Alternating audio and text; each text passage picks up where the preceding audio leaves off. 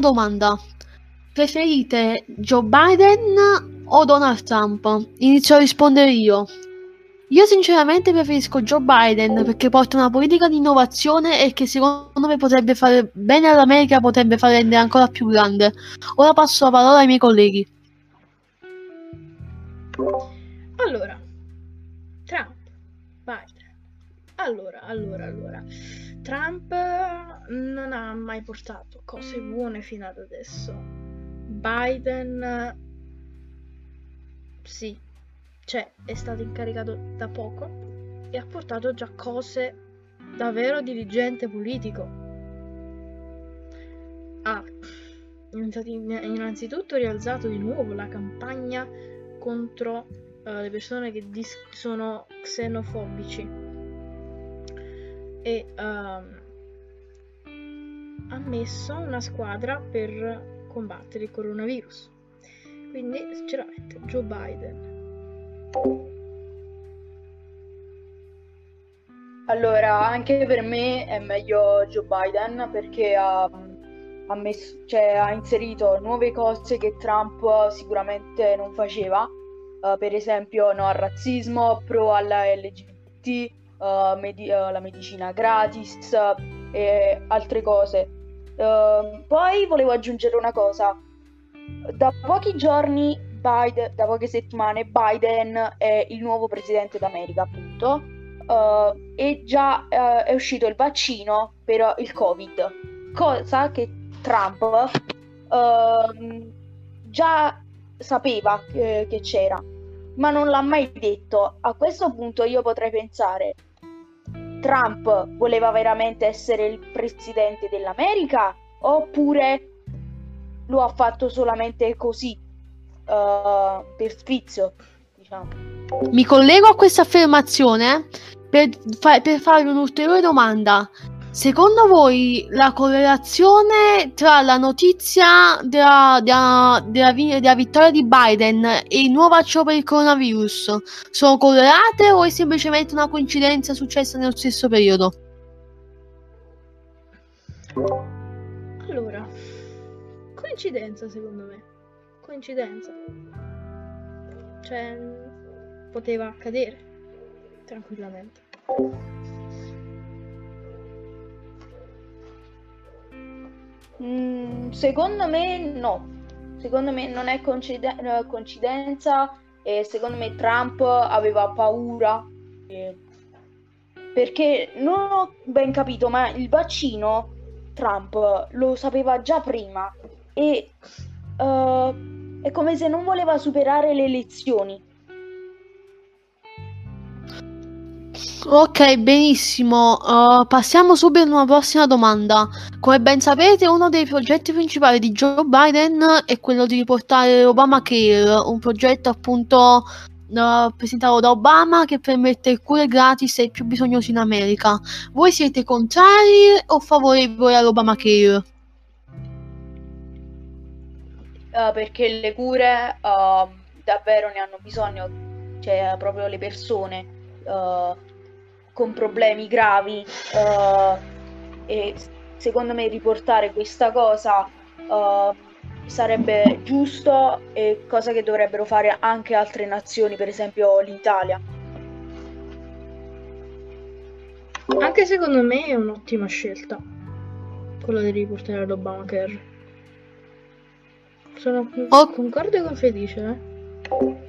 Ok, passiamo a un'altra notizia di cronaca sempre per, sugli Stati Uniti. Come ben sapete, Trump non ha accettato la sconfitta e fa un probabile ricorso. Pensate che sia giusto che Trump non accetti la sconfitta e faccia ricorso? O per voi è giusto che, fa, che lo faccia? Allora, per me è inutile perché Trump può, la, le persone possono dire che è stato l'unico presidente uh, a non uh, me, mettere in guerra gli Stati Uniti, però c'era quasi uh, na, eh, eh, America, America Iran, e quindi è stata totalmente inutile dire che non ha fatto guerre Uh, e secondo me è inutile fare questo ricorso perché comunque de- un presidente deve accettare la sconfitta e non deve fare queste cose. Qui, secondo me, invece passiamo ai principi del fair play, ovvero giocare corretto, accettare la sconfitta in modo dignitoso. Trump non l'ha fatto. E secondo me Biden rimerita la vittoria. Benissimo, benissimo. Passiamo a un'altra domanda più gettonata dalla community, che, più gettonata dalla community, che è a voi vi piace più Biden come persona o vi piace Biden per l'ideologia che porta? Ideologia, sinceramente, ideologia.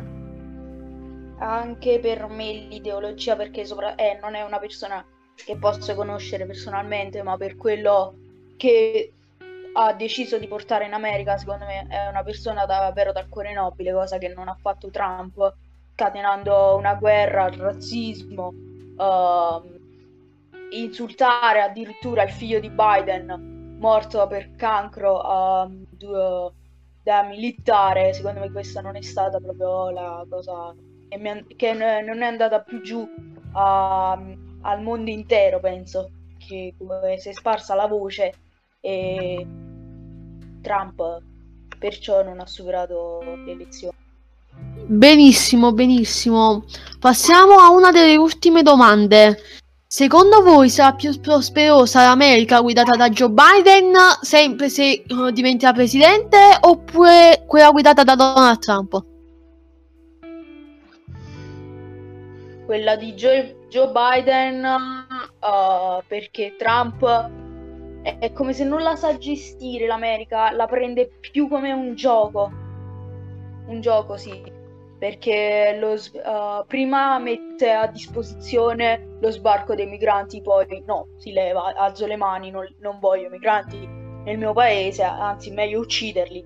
Eh, a questo punto meglio Joe Biden uh, da tutti i punti di vista. Mi ricollego a quello che ha detto il mio collega sono totalmente d'accordo. È un gioco. Per lui è scacchi. Praticamente. Muovere delle pedine e farle mangiare per attirare l'avversario e poi farlo perdere. Benissimo. Passiamo a una delle domande che ormai è, non è uh, recentissima, ma ce n'è storia già da un bel po' di tempo. Secondo voi sia giusto che a guidare, a, a guidare gli Stati Uniti d'America si candidano solamente presidenti anziani ma con più esperienza oppure per voi bisog- bisognerebbe che, qualche, che anche qualche giovane si candidasse? Allora, ti lascio un pochino con il dubbio perché troppo anziani, per esempio tra la sessantina e la settantina d'anni eh, sono un po' troppo, diciamo, anziani per uh, dirigere oh. un'intera nazione. Una sola cosa, Biden ha 85 anni mi sembra, quindi siamo più o meno là. Ah, va bene. Eh, eh, poi affidarla in mano ai giovani non è proprio una buonissima cosa perché giovani ancora non hanno molta esperienza, possono fare vari guai. A questo punto direi mettiamo un presidente tra la trentina e la cinquantina d'anni, al massimo riesce a fare qualcosa perché un po' di esperienza ce l'ha nella vita. Allora, giovani sì, sì, dare il governo americano in mano ai giovani, anche il governo italiano, ma non ai giovanissimi, perché come ha detto il collega, sono inesperienti, ovvero non hanno la, l'esperienza necessaria a capire se una cosa è giusta o meno. Però i giovani sì, non i giovanissimi, ma i giovani. Allora, per passare una, ora passeremo a una delle domande più gettonate di questo periodo. Purtroppo nel sistema elettorale americano c'è il sistema dei grandi elettori in cui il singolo voto dei cittadini non viene contato con una grande importanza, ma viene, ma viene contato più il voto di elettori più importanti come ex senatori o deputati. Per voi è meglio il sistema elettorale americano o il sistema elettorale italiano? sistema elettorale italiano perché alla fine se qualcuno appunto di grandi diciamo, uh, diciamo cambia idea a quel punto non è più un'elezione ma diventa eh, diventa ok io scelgo questo l'altro se ne va a quel paese che ormai hai fatto una scelta basta quella è allora io invece penso che il sistema dei grandi elettori uh, indicato da un gruppo selezionato di appunto grandi elettori prende le decisioni per il popolo. Ma è il sistema elettorale europeo che prende in considerazione uh, l'opinione di tutto il popolo. Benissimo, passiamo a una delle ultime domande. Secondo voi è giusto che un presidente di un partito negli Stati Uniti d'America venga eletto anche senza una maggioranza nel Senato o nella Camera dei Deputati? Eh, non lo so. Uh, a questo non ti saprei rispondere. Assolutamente indifferente. E ora inizia la rubrica tech.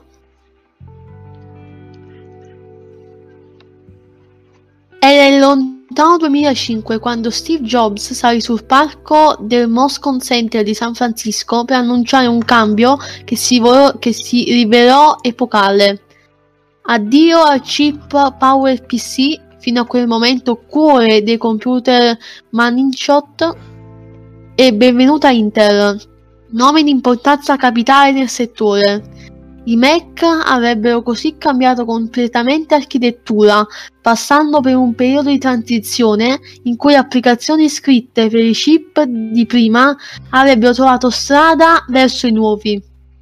E in questi ultimi 15 anni i Mac e macOS hanno sfruttato ogni possibile declinazione di quella architettura, che per oggi però cambia dopo i, su- dopo i, successi fenomenali raggiunti da Apple con i suoi chip fatti in casa per iPhone e iPad.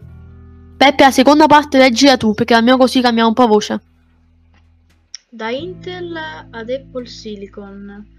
La serie dei chip AXX utilizzati su iOS è al momento la combinazione hardware-software più performante sul, sul mercato mobile attirano gli sviluppatori delle applicazioni più innovative che arricchiscono la piattaforma e l'esperienza d'uso.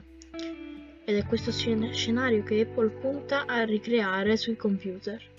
Con una differenza, sono passati 15 anni.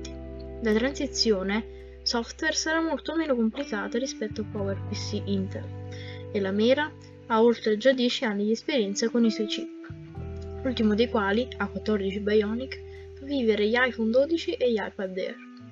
Questo cambiamento radicale significa una cosa tu- su tutte. macOS e iOS diventano sostanzialmente una sola ent- entità.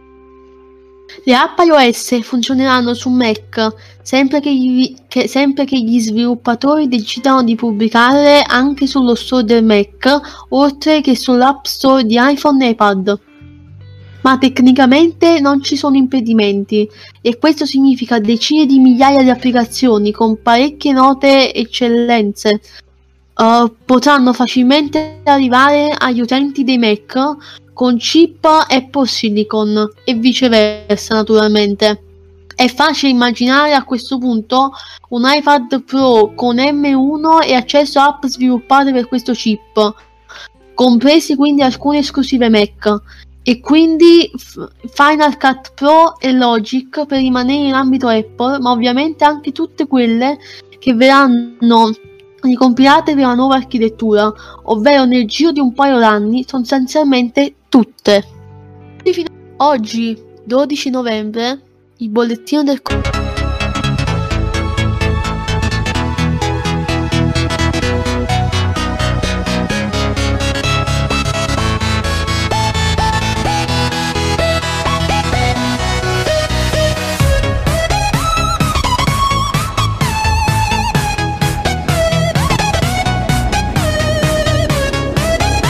coronavirus.